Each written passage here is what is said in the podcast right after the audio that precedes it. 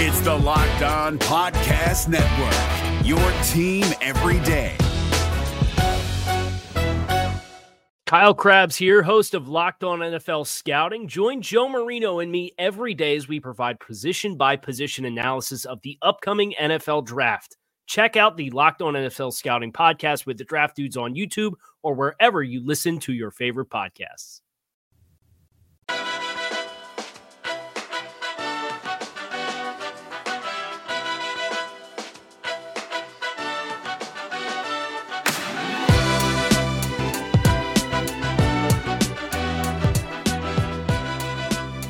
Hey guys, Jay Forster, Locked On Blue Jackets here.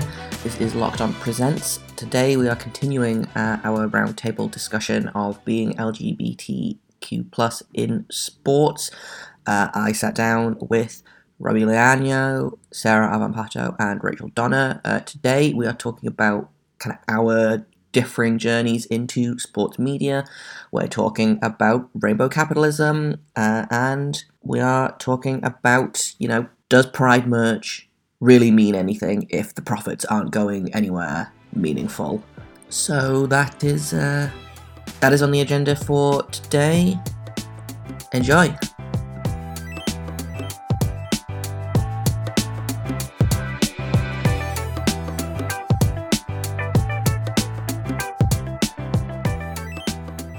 in a in a weird turn of events, that kind of kickstarted my like sports media career, um, which which I want to talk about in in a little bit. But like, I'd always I'd always assumed that those two things were going to be separate. You know, I was like, okay, I can I can be involved in hockey and I can be involved in like queer adv- advocacy, but I don't know that those two things are going to mix. And then um, I came out, I wrote a thing, just kind of like stream of consciousness. I was like, I need to like like an open letter to to my team and to to my friends and stuff. Ended up putting it on Outsports as like a like a fan piece. Outsports got in touch um, and said, "Can we run this as a, a, regular article? We'll need like some photos and a bio." And I was like, "Yeah, okay, sure." Not expecting much of it, and I kind of forgot about it. And then 18 months later, I get a uh, a DM on Twitter from a guy called Jon Holmes who runs Sports Media LGBT uh, and also wrote, writes for Sky Sports. And he was like, ah, "There's a Pride weekend happening in the IHL, which is our like pro league over here.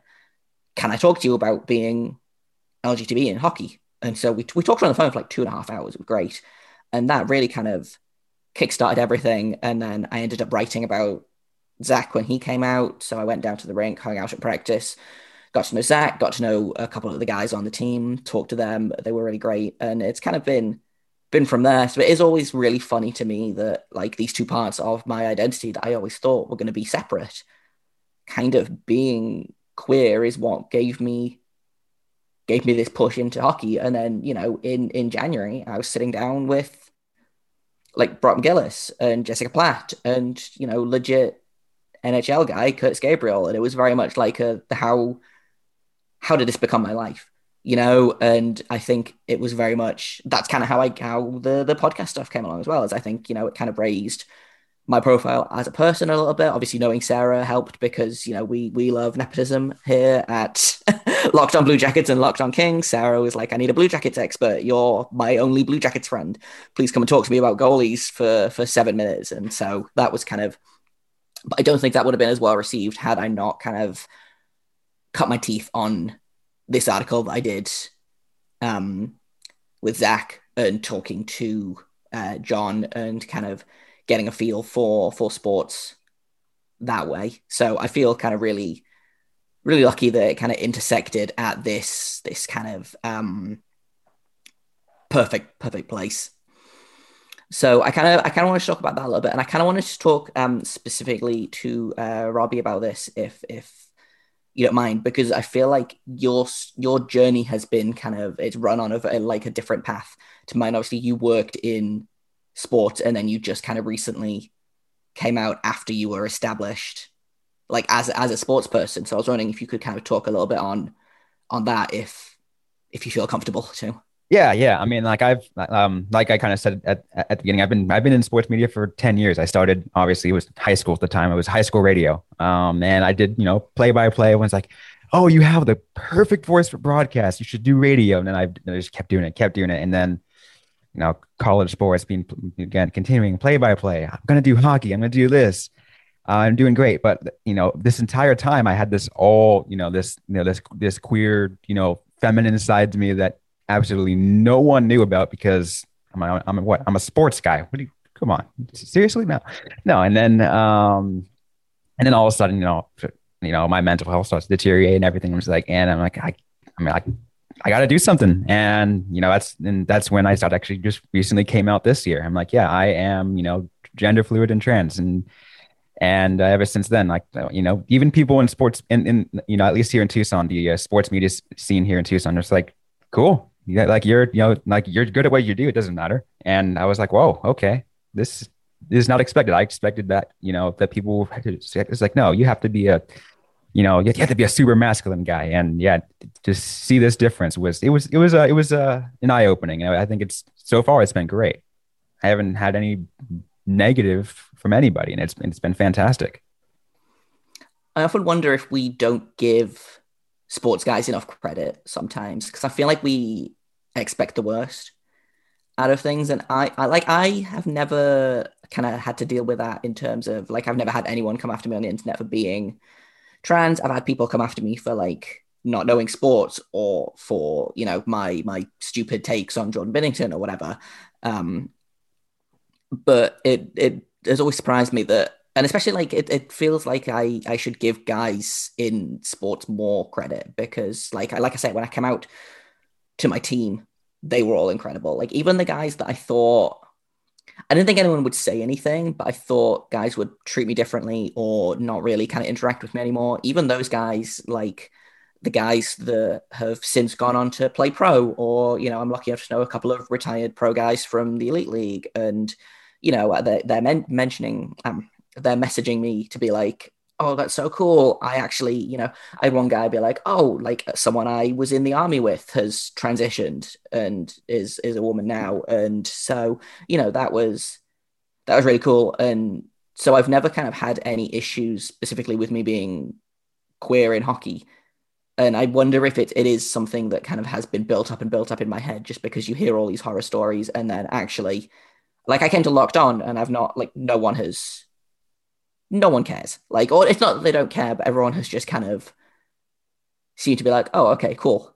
Like, we, we think it we think it's awesome. We're gonna like retweet your angry tweets and your interviews and stuff. And so it's it's always really kind of surprising. And I always feel a little bit guilty about being surprised that people aren't terrible.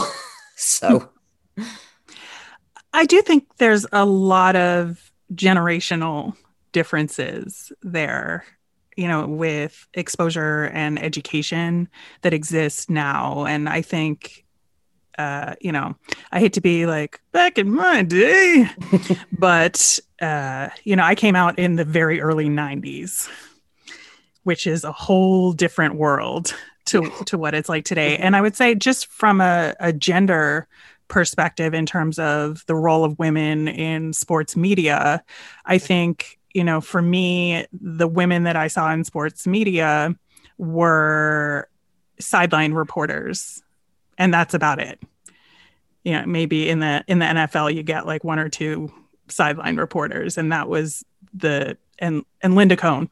that's that's mm-hmm. basically all I had.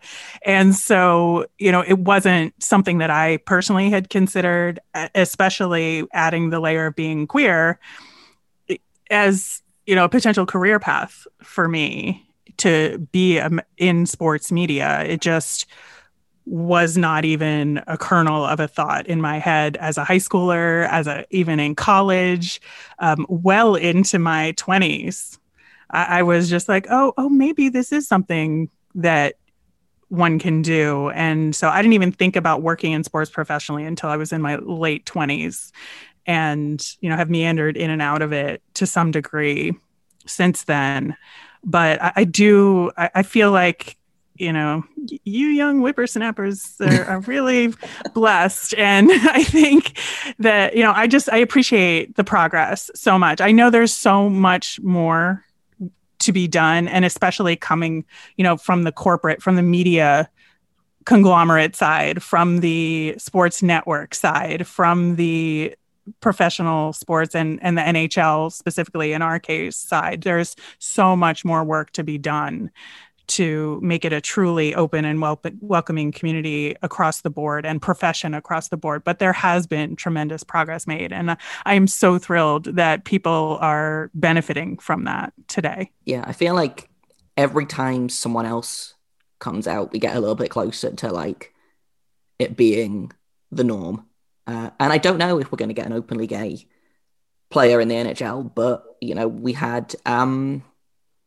I've forgotten his name, the the player agent that that came out last year, and you know, there's openly gay employees working high up in in the corporations, and obviously, you know, women's hockey is starting to get more and more kind of prominent. Obviously, there is a lot of queer voices coming coming from there, whether they're you know openly gay or it's just kind of like an open secret. Like I feel like most most women hockey players have never had like a real coming out. It's more just a kind of a, everyone assumes and then they turn up and they have a wife. Um, get married but... and have children yeah. when they're on the biggest rivalry in sports, Team USA and Canada. Just, just multiple marriages. Like... My favorite story in, in women's hockey. Um, but uh... yeah, I feel like it, it's getting like more and more not not acceptable because it's it's always acceptable you know but it feels like it's getting less and less um unusual which is which is nice. Um and i feel every time someone else comes out and it's like again i think it's it's different for me because um being like a trans guy is is is a weird place to navigate like masculinity in sport um, because I feel like I have to do extra work to be masculine. Um, but at the same time, I I worry that people will see me as just you know another white guy, and I worry that I kind of fall into you know things like mansplaining or you know things like that, and I don't ever want to be that type of white guy in sports, and so it's it's always really really difficult for me to to feel like I'm not barging into these conversations to be like, well, I have opinions too, just because it feels very much like it's a, a, a space for queer women and like mostly cis people, to be honest. Um, so it's it's yeah, it, it's nice to know that there are more queer people out there, but I wish there was more stories like Jessica Platt or Harrison Browne's, and I could talk for like a hundred years about the transgender policy that the NWHL has. But frankly, I feel like I do that every other week on Twitter, so I don't need to. I don't need to get into that now. But it is kind of frustrating as a trans person to see all of this, um, which I guess is is where I'm going with this point. It's frustrating to see everyone be like, "Well, homophobia is cured," and I'm like, "Okay, cool."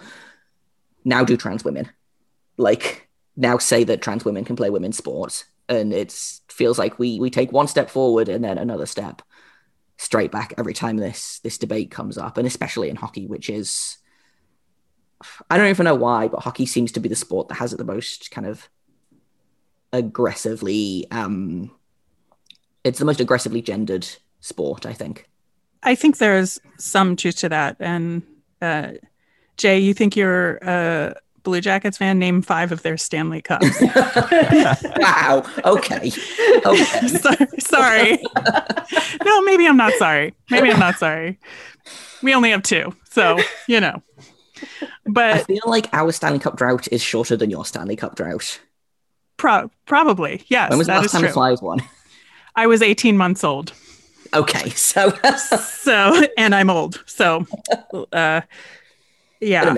But but there there is a, a, truth to that i think you know what you're saying in terms of and you know there are debates within the queer community about you know what is the role of coming out in general and should we be putting an emphasis on it because everybody's journey is their own individually and it is not the responsibility of queer people to represent the entire queer community if that's not something that is of importance or interest or helpful to them. So i think that waiting or wanting a queer nhler is you know, there there are definitely differing opinions on that, but I also think that there can be a role for the sport to play in terms of particularly what's going on now with anti-trans legislation that you know having major sports leagues step up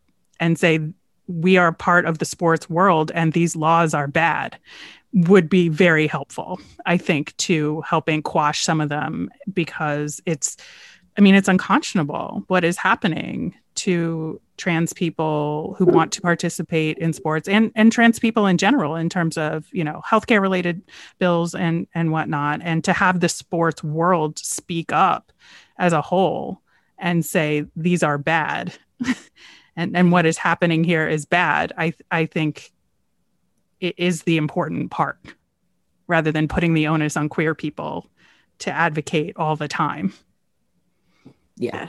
100%. like sometimes it feels like some of the teams are kind of playing chicken with it a little bit um, because i mean like we were talking about with the pride nights and stuff like some of them get like almost right there. Uh, and you know team I, I can use the kings is that you know they're in a market that if the kings came out tomorrow with a twitter post that said you know trans rights you know would there be like a i mean there'd be a ripple because oh my god a sports team just said this. But of the hockey teams, a team in a market like Los Angeles that already has a lot of you know a queer fan base, like it wouldn't be a big thing, or it shouldn't be a big thing. Um, and you know, I'm kind of waiting for some of those teams that we know are more vocally progressive in in you know the way they present themselves and their what what what do you think the, the team stands for or whatever. Um, I'm waiting for one of them to just find, you know you, you need to open the floodgates, and it's like okay, well this team did it. Now i mean that's kind of how the pride night started of a handful of teams started doing them and then um, it kind of it kind of picked up and then the league decided to get into it and was like oh now it's just hockey for everybody. Like yeah we can yay, we play this. for we play for teachers you know? Um, but rainbow yeah, jerseys pride tape and everything. We get yeah. all the money. Yeah exactly. I mean i you know i i did i go and buy the incredibly gay hat that the penguins put out? Yes i did um, because it was a great hat. But also at the same time i'm like are you going to is this money just going to go to what, what, are you doing with this money? Is it actually going to do something useful? Um but yeah like i just you just need those teams to stand up and and someone has to open the door and just barge through it. And then i think we'll see more teams you know hopefully step up and you know not be horrible. Yeah. It feels very much like a after you no no after you type mm-hmm. situation. Like no one no one wants to be first. Um and yeah i always i'm always like because like as evidenced by by the jersey like i love rainbow stuff. Like put rainbow logos on everything. But it does bother me that i don't know where the money goes. Uh, like and a lot of nhl teams are like oh well we we give some of the proceeds to you can play. I'm like okay cool. What does you can play do with the money? No one knows. Like if you go to their website you can't find it. Like they're always like we raise money to help. Like raise awareness of being gay in sports, but you can't actually find what the money is used for, which bothers me. Um, and then, like, just the other day, I saw there's a local company in Columbus that does a bunch of like fun t-shirts. Like, they worked with Seth Jones on a bunch of different ones, and they have like a really fun like DJ MDZ for Michael Del Zotto, and it's in like these Miami Vice, like hot pink and blue like graffiti design and it's super cool. And they came out with a, a, rainbow one and they were like, hockey is for everyone. Look at this rainbow shirt. And I was like, oh, cool. Which LGBT charity are you donating the proceeds to? And they're like, we give money to youth hockey inside and outside of Columbus. And I'm like, so none. And then I decided that this wasn't worth my time to argue with. Someone else jumped in on the thread. And then eventually they were like, we're looking into to charities that we can donate to. But it is very much like a, they see this as an opportunity to take our money and then not put it back into the community which which bothers me because i would love to buy every single rainbow hat ever. I have a number of very cool gay hats um, but i don't necessarily want to fund this like i want to buy things because i want them to know that like rainbow merch sells because obviously that's what drives their desire to do it again. But I also don't want to support it if it's not going to the people that need it. Like if this, if these, you know, pride taped sticks or rainbow jerseys or whatever are going to just straight into the team's pockets, then I don't want any part of that. But like again, just kind of going back to to this jersey, I know the I think it was it was a week after the game. They basically said they raffled off Zach's on the night for like the shirt off the back, which was really cool. And then they sold the rest of them online and they were like, we're giving the proceeds to a charity. And then the PR guy actually messaged me and was like, Do you know of any local queer charities that we can give the money to? Because that was, you know, it was important that that was where the money went. And then you look at, you know, the average NHL team who's like, Yeah, we're gonna raffle these rainbow taped sticks up and send half the money to you can play and half the money to the Blue Jackets Foundation or whatever, which I know for a fact is not sending any money to to queer people. It just it feels a little bit like a feels a little bit like a kick in the teeth. Like they, they want to take our money, but they don't actually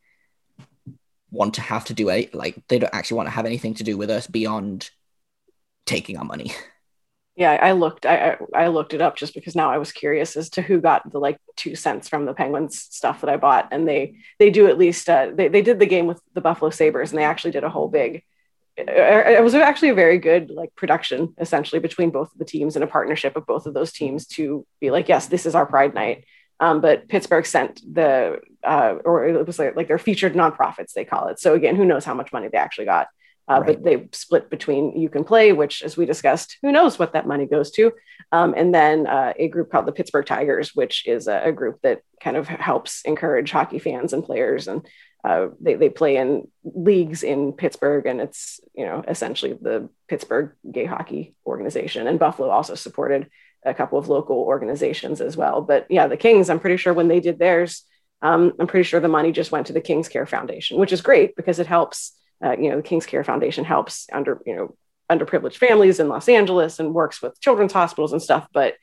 did did the money from the, uh, the that I dropped on the uh, the rainbow jersey go to anywhere that was supporting queer people? I, I doubt it, which kind of stinks, especially because it's Los Angeles. Like, yeah, and like I get the, I get the, you know, a lot of like, um, like homeless charities and things like that you know the the benefit the people who benefit from from those kind of charities are overwhelmingly lgbt wow lgbt um have fun editing that one out sean um they are overwhelmingly lgbt and so it's very much like the money is not directly going to queer people explicitly but it is at least kind of going in the right direction and I get that, you know, when you donate money to youth hockey, inevitably, you know, if they haven't been chased out of the sport, there are going to be some queer kids there that'll benefit. But it does kind of, I do wish that they would just say, listen, this is, this is gay money and we are sending it to gay people because that's how things should work. I feel like Montreal actually, just to, just to segue a little bit, I feel like Montreal sent their money to, uh, uh like a queer youth charity um, which is why, like in in the very beginning of the season, I said, okay, for every Blue Jacket shutout, I'm going to send five dollars to a um, Columbus-based uh, anti-bullying organization, specifically for kind of young adult, queer young adults and, and teenagers, and a dollar for every Oliver Bjorkstrand goal. And I feel like that turned into like thirty bucks total because the team was awful, but. I wanted to, I made I wanted to go out of my way to say, listen, I it's important that I support queer people in this community because you know as a queer person i want to feel like the money that i spend is helping the people who need it and not just going directly into like the pockets of whoever runs you can play at the minute which i i have a whole i have a whole spiel that i could do on on you can play i'm not going to but uh i have a whole i have a whole grievance with with them so I will say though, that like you know, there, there are definitely a lot of organizations out there that like you know, across across other sports that will that, that will still you know make those kind of contributions to you know local queer organizations. Um, one cross sport um, that will come to mind. Obviously, I'm a huge Bay Area sports fan. The Giants are they they're one of the one of the big ones. They do that. I think this this month they're been donating a lot of money to San Francisco Pride, and I think maybe even other other um, organizations, but they're huge on that. So that's like we'll see those organizations that that do do that, which is and those that are open about it, it's fantastic. And obviously, the WNBA are mm-hmm. the standard bearers in terms of community involvement and activism in the context of sports. And I, I think that they're the role model that other leagues should be looking to in terms of how to put these, you know, the these words into action. Yeah, definitely. I wish like I have I have some issues with the NWHL that are not, you know, relevant to to this discussion at all. But, you know, one of the big things is I wish they were more like the WNBA in terms of their like community outreach, their charitable donations, and it just it feels a little bit like the NWHL is trying to be a little bit like they're trying to follow the NHL's model, which is very much you know it's kind of an insular, we only help other hockey players type situation. But yeah, the the NWA the NWA the WNBA has um, really kind of changed how I look at how a team can interact with the people that watch the sport. Because again, I feel like the the WNBA has a majority women following and a majority queer following. You know, it feels like it's a, a and a majority like people of color following, and so they are the most tapped into kind of that that aspect of community. I feel like the the NHL and to an extent the NWHL just doesn't have that because it is mostly you know rich straight white guys. Yeah, intersectionality is definitely something that hockey holistically and the NHL has to work harder at and and recognizing when intersectionality comes into play and the fact that it is such a predominantly white sport affects how they address misogyny and gay rights and trans rights and and all of this you know all of these different communities that there are overlapping issues right? So i think that hockey has the furthest to go simply because of how white it is. I think that's i think and i'll say this i think that's uh, one of the things that uh, made it harder for me as someone to come out because not because uh, you know i am of uh, hispanic and, as well as asian descent. So i'm already working working hard as someone covering hockey and then start to add in a you know queer identity into that. It's like it's like slowly moving down having to work much harder than you know the guy next to me a you know cis straight white male who's already you know got, got everything taken care of for him. Yeah and when we try and get into the sports and like again it's not necessarily a queer thing it's a, a gender thing as well. It's well wh- why would you hire this woman? Surely there was 10 men that were more qualified. You're just doing this for like affirmative action or whatever. And i feel like with every kind of different um flavor of um minority i guess you are then it gets you know you have to work 10 times as hard than the average like and again i i benefit from this more than more than most, I think, because you know I think to, to all intents and purposes, I do present as you know a, a, white guy, and that has a lot of heft in in the NHL. But I also think that I have to work harder than the average cis cisgender heterosexual guy because I am neither of those things. But then you you know you add like being a woman on top of that, you know, being a queer woman of color is so much harder than being, you know, just your average like white gay man, for example. You know, I'm sure that we could talk for hours and hours and hours about this kind of thing. I know that I could, but I never shut up, so it's it's pretty easy for me to find something to to ramble about. Um, but if you know people want to kind of see more of, of what you guys are about if they want to follow the show um, i know we haven't really talked a lot about specific teams here but if people want to kind of learn more about the the coyotes if they want to know more about like queer advocacy in Arizona specifically, uh, Robby, where can they where can they find you and and your show? Yeah, so you can you can find me myself on Twitter. I'm at Rob Leon one. Uh, Locked on Coyotes is, uh, is at lo underscore Coyotes. Um, and we're available everywhere you get your podcast as well. We're again, you'll, you'll hear me talk about everything, everything Coyotes, everything Conor Garland and Jakob Chychrun and all my favorite guys. Um, but that's where that's where you can find me. Cool, Sarah. Where can we where can we find you? Um, if you want to experience the unique pain of being a Los Angeles Kings fan and just knowing nothing but failure lately, Um, yes, we have Stanley Cups. Yes, we're bad now. Leave me alone. Uh, you can find you can find Locked on Los Angeles Kings wherever you get podcasts as well. It's on Twitter at Locked on LA Kings, uh, where I do things like yell at the team and be sad that they traded Jeff Carter. Um, I'm on Twitter at Right Said Sarah. That's W R I T E said Sarah with an H. Yes, it's a pun. If you know the joke, um, you're awesome.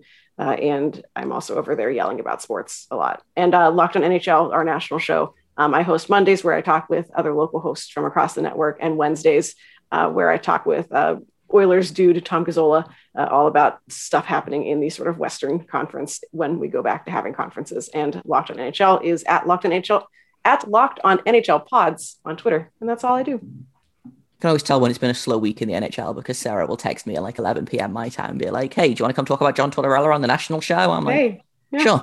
yeah, let's yell about stuff. It's cool. Uh, where can we find you, Rachel?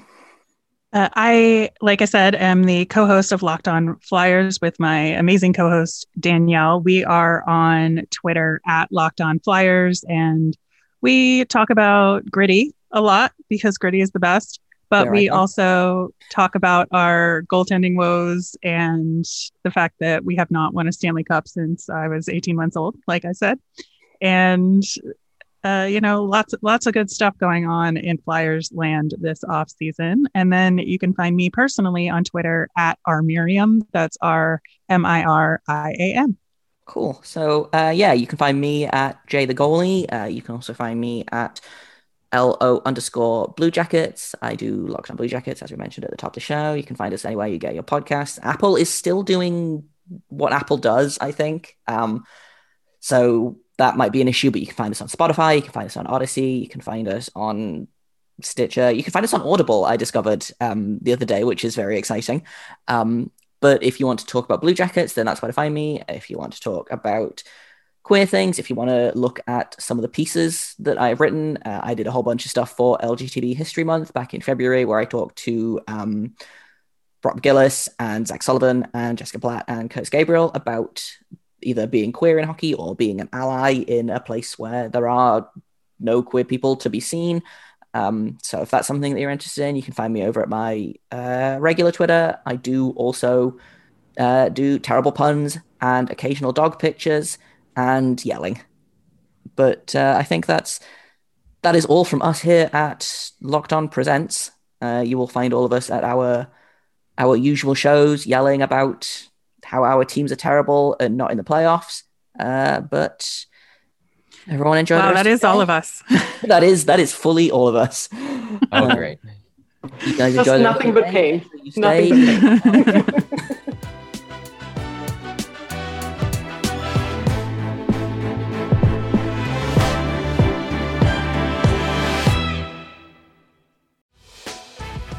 Prime members, you can listen to this Locked On podcast ad free on Amazon Music.